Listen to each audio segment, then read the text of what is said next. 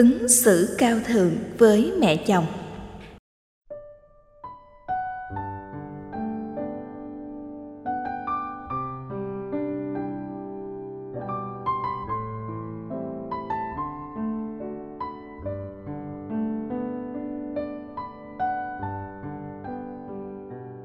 Bạch thầy, con có nỗi đau. Nỗi buồn này muốn chia sẻ cùng bạn đọc và mong nhận được từ thầy một lời khuyên con và chồng con lấy nhau được gần 10 năm và sinh được một bé gái, giờ đã 8 tuổi. Khi con mới về làm dâu nhà chồng thì được bố mẹ chồng tuyên bố cho một mảnh đất. Chúng con đã dành dụm tiền bạc, vay mượn thêm bạn bè, xây dựng được ngôi nhà hai tầng. Khi tặng cho chúng con mảnh đất, bố mẹ cũng chuyển luôn quyền sở hữu đất cho vợ chồng con. Nhưng cách đây một năm, bố chồng con ốm nặng. Mẹ chồng đã đòi lại căn nhà với lý do bán đi lấy tiền chữa bệnh cho bố. Vợ chồng con đã nói chuyện với ông bà và xin phép được lo toàn bộ số tiền chữa bệnh và dưỡng bệnh cho ông. Còn căn nhà chúng con xin phép được giữ lại. Mặc dù đã thuyết phục nhiều lần, nhưng bố mẹ chồng không chịu. Lại thêm chồng con vào hùa với bố mẹ chồng kết quả là con đã phải trả lại ngôi nhà, sang tên lại sổ đỏ cho ông bà. Uất ức và thất vọng vì cách hành xử của nhà chồng con đã đi thuê nhà ở riêng. Bố mẹ chồng tuyên bố từ con cắt đứt mọi quan hệ. Bạch thầy trả lời, con đã rất buồn và đau đớn khi cất bước ra đi. Suốt gần 10 năm làm dâu, con luôn là người con dâu chu toàn luôn là người nâng khăn sửa túi cho mẹ chồng. Mỗi khi họ nhà chồng có việc hiếu, việc hỷ, giờ con bị gia đình nhà chồng hất hủi ra ở riêng thì mẹ chồng mới biết được khi vắng người con dâu như con, bà hụt hẫng và mất thăng bằng như thế nào. Bà chẳng còn ai đi lễ chùa cùng, không ai đưa bà về quê, lo sắm lễ tết hai người con dâu còn lại của bà, họ cũng không nhìn mặt bà từ nhiều năm trước. Cách đây một tuần, mẹ chồng ngỏ ý làm lành với con, nhưng nỗi đau kia chưa thể nguôi ngoai trong con. Con vẫn rất giận cách hành xử của mẹ chồng. Bố mẹ con vẫn dạy phải yêu kính bố mẹ chồng như bố mẹ đẻ. Hơn nữa, con lại là một cô giáo dạy văn con không nỡ làm điều gì trái với đạo hiếu. Thầy hãy dạy con cách tháo bỏ nỗi hận thù này. Con xin cảm ơn thầy. Bạn nguyễn thu ngà ở thái nguyên. Bạch thầy trả lời, tỏ tường trắng đen, có lẽ hoàn cảnh của chị là một trong những tình huống hiếm gặp, nhưng có thật ở trong đời. Cha mẹ chồng chị tặng đất cho vợ chồng chị cất nhà nhưng khi khó khăn, lại đòi luôn cả đất lẫn nhà. Trong khi căn nhà là do vợ chồng chị tích góp và mượn tiền bạn bè xây dựng nên. Về đạo lý, cha mẹ chồng của chị đã làm một việc không nên làm. Thứ nhất, đất đã cho con cái thì không nên đòi lại quyền sở hữu. Nếu anh chị không tình nguyện làm việc ấy, theo luật dân sự của việt nam, việc cha mẹ chồng cho đất cho vợ chồng chị là hoàn toàn tự nguyện. Thủ tục chuyển nhượng đã hoàn tất, đất chuyển nhượng đã chuyển sang tên hai vợ chồng chị và anh chị đã cất nhà trên đất thì theo luật, cha mẹ chồng chị không thể đòi lại. Dù vì lý do tiếc nuối hay vì kinh tế khó khăn. Thứ hai, từ lô đất được cha mẹ chồng cho, anh chị đã dành dụm tiền bạc vay mượn thêm bạn bè, xây được ngôi nhà hai tầng thì ngôi nhà này không thuộc tài sản của cha mẹ chồng chị. Việc đòi lại đất đã cho, mà còn lấy luôn nhà của con cái là điều không nên. Điều lạ là việc làm không phù hợp với luật dân sự của cha mẹ chồng, cuối cùng lại được chồng chị đồng tình hưởng ứng, đẩy chị vào tình huống khó xử và bất đắc dĩ phải ra thuê nhà ở riêng.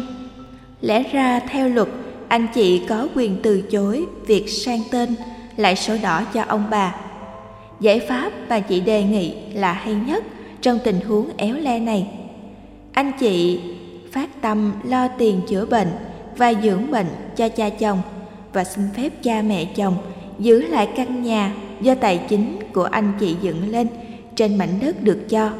Ở đây, cha mẹ chồng chị đã ứng xử theo lối suy nghĩ lẽ đương nhiên phải thế. Vì đại nghĩa gia đình, chị đã quyết định cao thượng trả đất và tặng luôn cho cha mẹ phân căn nhà do tiền của anh chị tích góp nên. Đừng để nuối tiếc giết chết hạnh phúc của người khác không phải là của mình. Không chỉ là quan niệm tích cực mà còn có khả năng giúp chị vượt qua nỗi khổ đau do tiếc nuối căn nhà mà anh chị đã chuyển tên cho cha mẹ chồng. Cảm giác uất ức và thất vọng cộng với phần không khéo xử lý khổ đau đã làm cho chị phải thuê nhà ở riêng. Nói theo Đức Phật, từ một khổ đau là yêu cầu trả nhà không đúng của cha mẹ chồng. Chị vướng vào điều khổ đau khác, buồn bã, đau đớn.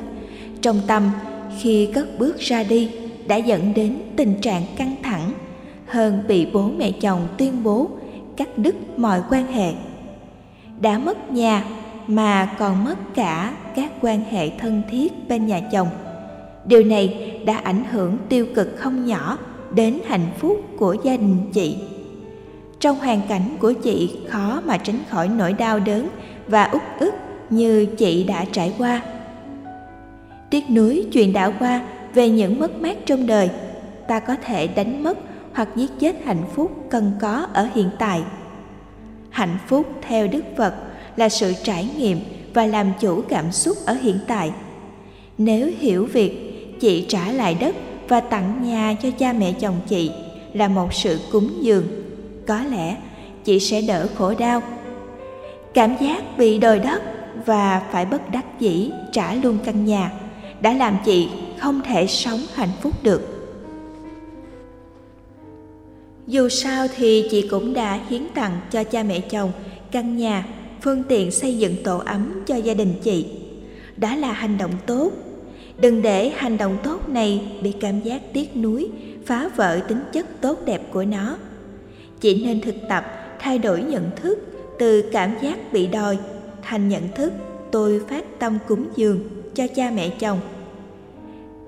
Căn nhà. Trong đó có công sức, mồ hôi, tiền bạc và tình cảm của chị thì chị sẽ hạnh phúc hơn nhiều chỉ cần nhận diện, sự thật là căn nhà của anh chị không còn nữa.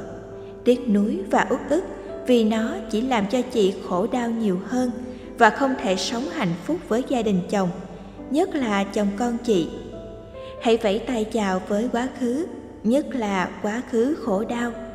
Đừng nỗ lực hâm nóng quá khứ khổ đau bằng ký ức và kinh nghiệm tiêu cực. Quá khứ đã qua rồi, hiện tại là hiện thực. Hãy để nỗi đau gắn kết với căn nhà đó được trôi qua. Như thể nó chưa từng xảy ra vậy. Tôi biết đây là một thực tập khó làm, nhưng tôi tin với nỗ lực và quyết tâm, chị sẽ làm được.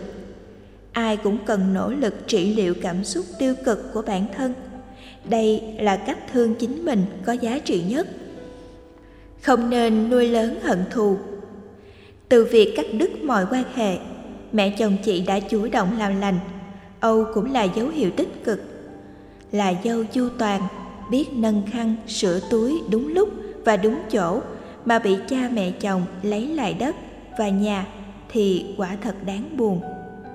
Tôi tin chắc rằng giờ đây, mẹ chồng chị sau thời gian suy nghĩ lại đã nhận ra rằng bà và chồng bà đã sai trong ứng xử với con dâu nên đã làm cho gia đình tan nát. Cảm giác bị hụt hẫng và mất thăng bằng, dễ xảy ra với người lớn tuổi khi họ không tự mình làm được tất cả mọi thứ và luôn phải nhờ vào sự trợ giúp của con cháu, nhất là trong tình huống của mẹ chồng chị. Khi chị ra ở riêng, mẹ chồng chị mới cảm thấy thấm thía về tình người. Gương vỡ lại lành là lối ứng xử phù hợp với đạo lý làm người và đạo phật. Là cô giáo dạy văn, tức dạy cách học làm người chị nên rộng lượng quên hết chuyện đã qua, quên đi cách cư xử của mẹ chồng. Giận chính là kẻ thù của hạnh phúc. Khi nào trái tim của chị chưa thể bình yên, khi ấy chị vẫn còn tiếp tục sống trong bất hạnh. Cuộc đời đã có quá nhiều bất hạnh và khổ đau quên đi được khổ đau nào là bớt đi nỗi khổ đau ấy.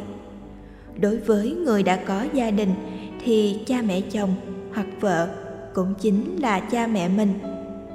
Chị rất may mắn có được cha mẹ ruột rất hiểu biết, dạy chị phải yêu kính bố mẹ chồng như bố mẹ đẻ. Đây là gia tài tinh thần và văn hóa ứng xử rất cần thiết mà chị đang được sở hữu. Hận một kẻ thù thật ra, chỉ làm cho tâm mình khổ đau nhiều hơn. Hận thù người thân và ở đây là cha mẹ chồng lại càng khổ đau nhiều hơn nữa. Chấp vào sự hoàn hảo của người thân, khi bất hạnh xảy ra, ta dễ tìm sâu trong uất hận. Thương chính mình trong tình huống này là buông xả khổ đau càng sớm càng tốt. Để tháo bỏ nỗi hận thù này chị nên thực tập một số điều sau đây đón nhận sự làm lành. Không có gì hạnh phúc cho bằng khi mẹ chồng chị nhận ra được sai lầm và ngỏ ý làm lành.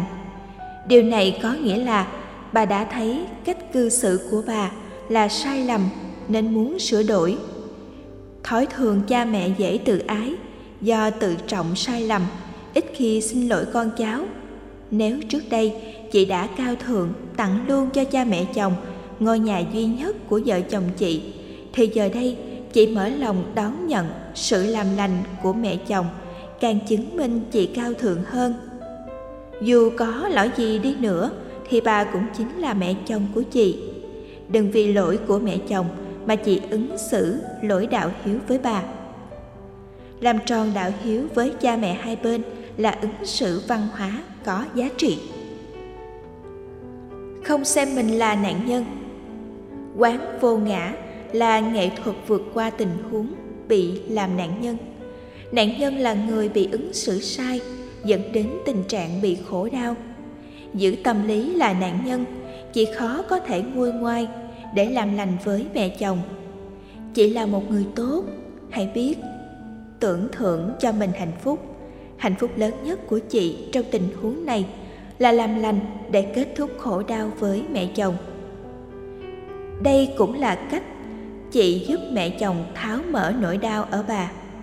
Mẹ chồng chị sai lầm, bà nhận ra điều đó. Điều đó làm bà bất an. Biết đâu, lối sống rộng lượng và cao thượng của chị sẽ giúp bà thay đổi quan điểm ứng xử. Về sau, khi cha mẹ chồng chị trăm tuổi già, tài sản riêng của cha mẹ chồng và căn nhà vợ chồng chị trả lại cũng thuộc về vợ chồng chị không xem mẹ chồng là tác nhân khổ đau.